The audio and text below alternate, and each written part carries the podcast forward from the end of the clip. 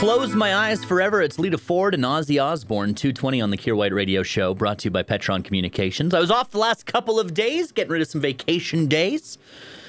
And while I was off, I am pleased to say that I witnessed a miracle, a genuine miracle. One of my days off, I went for a drive. I took the Cecil Lake Road out towards the Alberta border. And a little backstory before I give you the miracle. Uh, I've been traveling that route since I was about 14 years of age. Growing up in Grimshaw, Alberta, I was a member of a running club. That is, people who just, you know, go run races and such. We used to come to Fort St. John twice a year for two different races the spring runoff in the springtime, and then as part of the Cross Country Series, we did something called the Grail Run over in the Fish Creek Trails. Now, coming to Fort St. John from Alberta, every single time I would get nervous going through the community of Goodlow because there was a bridge in the community of Goodlow that had one and a partial lane for two lanes worth of traffic to cross in opposite directions. The reason it was such was because there was construction barrels up promising that someday that bridge it would be constructed. Those barrels were up for no less than 20 years. I kid you not, no less than 20 years.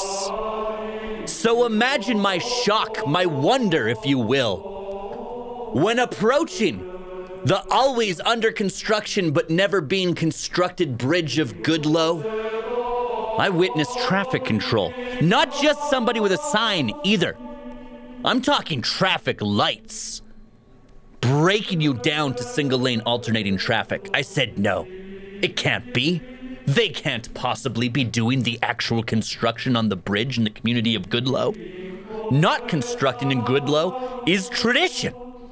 But not only, not only are they fixing that bridge, it appears to my untrained eyes, they're indeed just building a new chunk of road to go around the bridge, at which point, I don't know. All I know is soon you'll be able to drive that road without thinking you might die in a head on crash when you go through Goodlow.